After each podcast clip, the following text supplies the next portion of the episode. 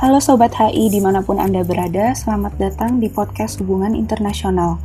Podcast ini dikelola oleh Departemen Ilmu Hubungan Internasional, Fakultas Ilmu Sosial dan Ilmu Politik Universitas Gajah Mada. Saya Nabila, Staff Research Institute of International Studies UGM. Hari ini saya akan menjadi host podcast HI episode ke-34.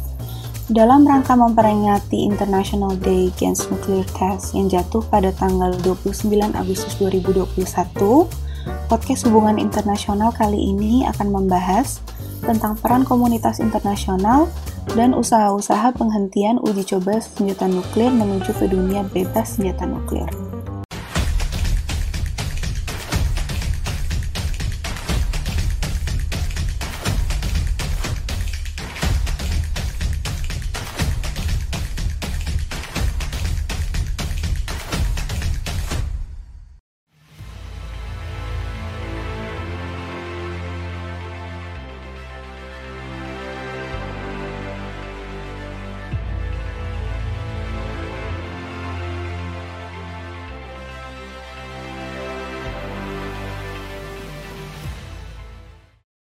Dalam episode ke-34 ini, podcast Hubungan Internasional telah mengundang Pak Muhadi Sugiono sebagai narasumber.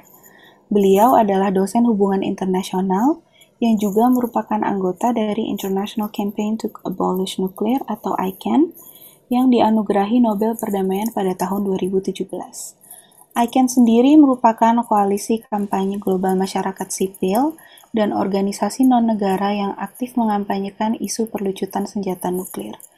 Kiprah Pak Muhadi Sugiono bersama ICAN juga dapat dilihat dari kontribusi beliau melalui tulisan yang bertajuk Non-Nuclear Weapon States and a Treaty Prohibiting Nuclear Weapons, the Open-Ended Working Group on Nuclear Disarmament di Jenewa, Swiss pada tahun 2016 lalu. Selamat pagi Pak Muhadi, bagaimana kabarnya? Semoga sehat-sehat selalu. Pagi Lala, sehat Alhamdulillah. Kamu juga? Pada tahun 2020 lalu, International Community of the Red Cross atau ICRC melakukan studi survei kepada 16.000 responden generasi milenial dari negara yang mengalami konflik dan juga negara yang sedang tidak mengalami konflik. 54% dari responden yakin bahwa senjata nuklir masih relevan sebagai senjata perang untuk 10 tahun ke depan. Hal ini menunjukkan bahwa ancaman tetap nyata walaupun beberapa instrumen internasional untuk membatasi pengembangan senjata nuklir telah dikeluarkan, termasuk Traktat Pelarangan Menyeluruh Uji Ledak Nuklir atau CTBT. Mungkin Pak Muhadi dapat membantu mengelaborasikan apa itu CTBT dan mengapa CTBT sendiri diperlukan? Ya, sebenarnya sederhananya CTBT, Comprehensive Test Ban Treaty, itu adalah sebuah perjanjian yang melarang secara komprehensif ledakan nuklir ataupun uji coba yang berkaitan dengan nuklir atau fisil material. Nah, ini bagi banyak orang merupakan bagian penting dari upaya untuk menghapuskan senjata nuklir kan. Karena uh, uji coba senjata nuklir itu adalah tahap awal untuk sebuah negara menguji kemampuan untuk mengembangkan senjata nuklirnya. Nah, dilihat dari sisi itu, CTBT itu merupakan kunci di dalam perwujudan senjata karena di situ dimaksudkan untuk membatasi penggunaan material-material nuklir dengan melalui verifikasi yang sangat ketat, ya, sehingga material nuklir itu betul-betul hanya digunakan untuk hal-hal yang tidak berkaitan dengan senjata nuklir. Karena uh, sampai sekarang ini rezim nuklir internasional tidak menghendaki adanya pengembangan senjata nuklir oleh semua negara di luar kelima negara pemilik senjata nuklir itu dan bahkan sekarang dengan adanya TPNW Treaty on the Prohibition of Nuclear Weapon sebenarnya semua negara diharuskan diharapkan untuk menghapuskan senjata nuklir. Tadi Pak Muhadi telah menyebutkan ya bahwa tujuan dari CTBT sendiri adalah untuk membatasi eh, negara-negara untuk tidak mengembangkan senjata nuklir yang dimulai pertama dari uji coba sendiri. Ya. Eh, lalu hal itu diatur lebih komprehensif lagi lewat TPNW. Kami akan kembali lagi nanti ke TPNW, tapi sekarang saya mau menanyakan seberapa efektifkah menurut Bapak CTBT sendiri karena sejak penandatanganannya di tahun 1996 Dua negara, contohnya India dan Pakistan, dua tahun setelahnya melakukan uji coba nuklir. Dan seperti kita tahu, tahun 2017 lalu Korea Utara juga melakukan uji coba bom hidrogen mereka. Jadi mungkin Pak Muhadi bisa menanggapi tentang efektivitas. Saya kira saya saya mungkin agak mundur sedikit karena tadi ada yang kelewatan ya. Sudah bicara tentang apa itu CTBT, mengapa itu perlu ya. Karena pada dasarnya di luar bagian dari rangkaian untuk pengembangan senjata nuklir, uji coba senjata nuklir itu sendiri juga memiliki dampak yang sangat signifikan sama seperti senjata nuklir. Hmm. Terutama uh, kalau uji coba senjata nuklir itu dilakukan di atmosfer. Radiasinya dengan sangat mudah menyebar ke mana-mana dan menimbulkan polusi radioaktif. Di luar dampak fisik itu tentu saja ada dampak lingkungan. Banyak masyarakat yang harus dievakuasi, kemudian mengalami menjadi refugees di tempat asalnya, Contohnya adalah negara masyarakat masa di, di Pasifik ya. Hmm. Senjata nuklir sudah menimbulkan dampak yang sangat luar biasa. Dia tidak bisa lagi menggunakan itu. Kemudian di Palestina, semi Palestina, Palestina di uh, Kazakhstan, uji coba yang dilakukan oleh Uni Soviet itu menjadikan daerah itu sama sekali nggak bisa dihuni. Belum lagi kalau kita melihat korbannya ada banyak semacam korban ledakan senjata nuklir Hiroshima dan Nagasaki, mereka juga adalah hibakusha, pengaruh terdampak gitu ya. Belum lagi dampak yang non fisik, psikologis, rasa terteror dan kekhawatiran yang selalu menyelimuti akan dampak radiasi terhadap misalkan sistem reproduksi. Nah, jadi artinya sekalipun itu seolah-olah kan baru uji coba, tapi uji coba dan ledakan senjata nuklir itu tidak jauh berbeda. Hanya mungkin ketika uji coba itu kan ada upaya untuk membatasi. Tetapi tetap saja nuklir itu bukan sesuatu yang bisa dibuat mainan begitu. Nah, terkait dengan efektivitas, memang ini ironisnya. Jadi CTBT is unfinished business. Kenapa unfinished business? Karena sebenarnya ada beberapa negara, setidak-tidaknya delapan negara, yang harus ikut menandatangani CTBT supaya CTBT itu bisa bekerja, bisa berjalan. Nah, di antara negara-negara yang belum meratifikasi CTBT itu adalah Amerika Serikat dan Cina. Dan Amerika Serikat di bawah Presiden Trump sudah mengatakan, padahal di bawah Obama Amerika mengatakan akan meratifikasi CTBT, tapi di bawah Trump Amerika mengatakan tidak akan meratifikasi CTBT, meskipun akan mendukung upaya-upaya di dalam uh, pelarangan uji coba senjata nuklir juga Cina. Cina termasuk negara yang tidak meratifikasi itu. Kedua negara menandatangani. Tapi di luar dua negara itu ada enam negara lain yang diharapkan akan bukan hanya menandatangani tapi meratifikasi seperti Israel, Mesir, kemudian India, Pakistan, Korea Utara, dan Iran. Tetapi saya kira Korea Utara, India, dan Pakistan betul-betul tidak menandatangani dan tidak meratifikasi. Yang lain hanya menandatangani tetapi tidak meratifikasi. Kedelapan ini penting bagi CTBT untuk bekerja secara efektif karena mereka adalah negara-negara yang diasumsikan atau diduga memiliki kapasitas untuk mengembangkan senjata nuklir. Jadi sejauh itu belum meratifikasi, CTBT tidak akan bekerja secara efektif. Jadi sebetulnya kalau membicarakan efektivitas juga tergantung terhadap ratifikasi dari tadi delapan negara tersebut ya Pak. Ya sebenarnya bukan hanya efektivitas, tetapi berlakunya CTBT hmm. mereka itu. Selain CTBT, kita tahu bahwa usaha-usaha untuk perlucutan senjata nuklir secara umum tidak hanya terhadap uji coba sudah dilakukan dari tahun 1946 dengan resolusi PBB diikuti pada tahun 1970 dengan Non-Proliferation Treaty. Dan seperti tadi Pak Muhadi sempat sebutkan, di tahun 2017 silam ada usaha untuk membatasi senjata nuklir dengan TPNW atau Treaty on the Prohibition of Nuclear Weapons. Mungkin Pak Muhadi bisa bantu mengelaborasikan tentang konten dari TPNW sendiri dan mengapa dia berbeda dari NPT e, eh, contohnya dan juga bagaimana TPNW itu berhubungan dengan CTBT dan peran TPNW dalam mengatur uji coba senjata nuklir.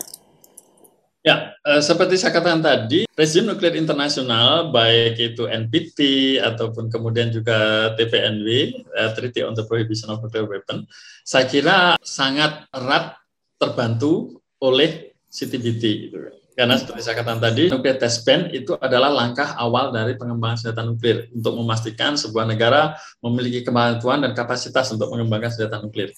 Nah, oleh karena itu, eh, baik NPT ataupun TPNW pasti sangat diuntungkan kalau CTBT itu sudah bekerja dengan baik. Nah, sekarang NPT itu tidak cukup mengatur masalah uji coba ledakan nuklir itu. Ya karena dengan membagi negara sebagian nuclear weapon state dan non nuclear weapon state, NPT masih memungkinkan negara pemilik senjata nuklir untuk melakukan uji coba. Gitu ya. hmm.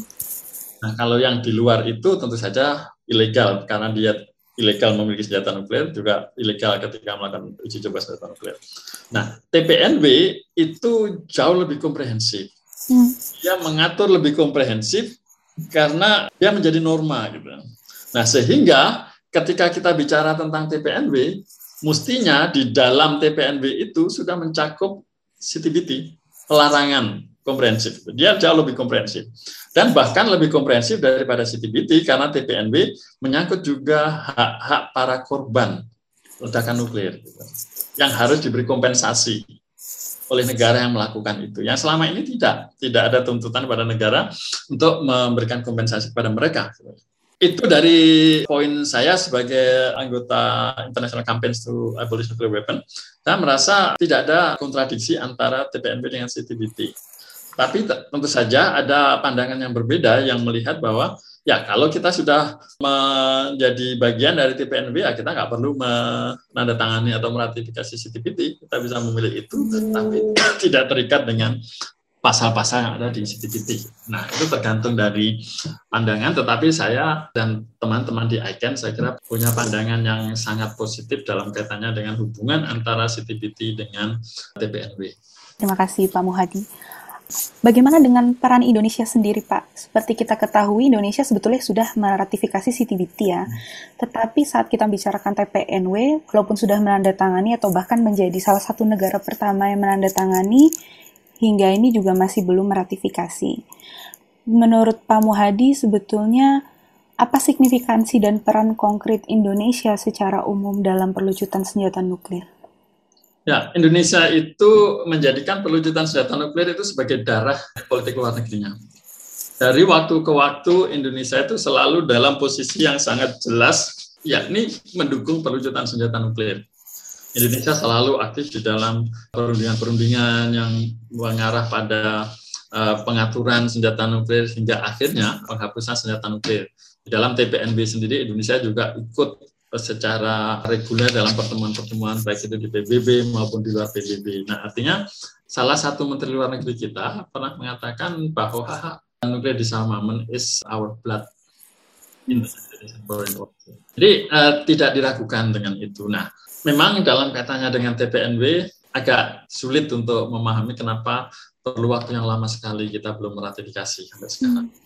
Tapi saya yakin proses arah ratifikasi sedang dilakukan dan berharap akan segera dilakukan karena mengingat momentum penting kita adalah pertemuan negara pihak ratifikasi TPNW akan berlangsung awal tahun depan di Wina dan Indonesia sudah mengajukan permohonan ke PBB untuk ikut hadir. Tetapi kalau Indonesia hadir dan belum meratifikasi, berarti kita hanya sebagai observer. Oh, Oke. Okay. Sayang gitu ya. Nah, harapannya Indonesia sudah bisa menjadi state uh, parties negara pihak di dalam TPNW. Nah, peran Indonesia juga terlihat misalkan di dalam posisinya sebagai ketua disarmament dari gerakan non-blok. Jadi kalau kita bicara tentang gerakan non-blok, isu-isu disarmament itu ketuanya ya Indonesia. Gitu.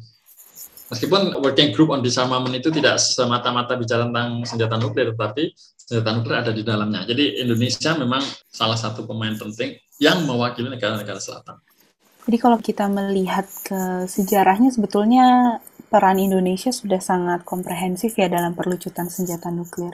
Ya. Berhubung podcast kita sendiri ini juga mengarah kepada generasi milenial, mengacu kembali ke hasil studi ICRC untuk generasi milenial yang tadi saya paparkan, bagaimana tanggapan Pak Muhadi mengenai hasil tersebut dan apakah sebetulnya relevansi dari hasil studi tersebut ke peringatan uh, International Day Against Nuclear Test? Ya, Hari Internasional melawan uji coba nuklir itu harus dipahami sebagai public education yang dimaksudkan untuk mengedukasi publik mengenai signifikansi kita menolak uji coba senjata nuklir. Nah, persoalannya kan tidak semua anggota masyarakat kita tuh paham tentang itu. Karena nuklir itu tidak ada di sini, seolah-olah kita tidak merasa perlu mengurusi senjata nuklir. Tetapi kalau senjata nuklir itu diledakkan, ya di mana pun itu dilakukan, kita pasti akan terdampak. Nah, oleh karena itu, publik perlu diedukasi. Nah, perlunya publik diedukasi itu supaya dia sadar. Dia juga punya keinginan dan punya tuntutan kepada pemerintah negara-negara masing-masing untuk berperan di dalam perwujudan senjata nuklir termasuk dalam kasus kita International Against Nuclear Testing itu untuk mendorong pemerintah-pemerintah yang memiliki kapasitas dan kemampuan untuk mengembangkan senjata nuklir untuk tidak lagi melakukan uji coba. Ini global public awareness atau public education. Baik Pak Muhadi, terima kasih banyak telah bersedia hadir dan menjadi narasumber untuk podcast Hubungan Internasional episode ke-34 ini. Eh, untuk sobat-sobat HI yang mendengarkan podcast ini, jangan lupa bahwa podcast HI juga tersedia di Spotify, Anchor, Google Podcast, Apple Podcast, dan tentunya kanal YouTube HI UGM. Jangan lupa untuk saksikan terus podcast hubungan internasional dan stay tune untuk episode berikutnya. Sampai jumpa.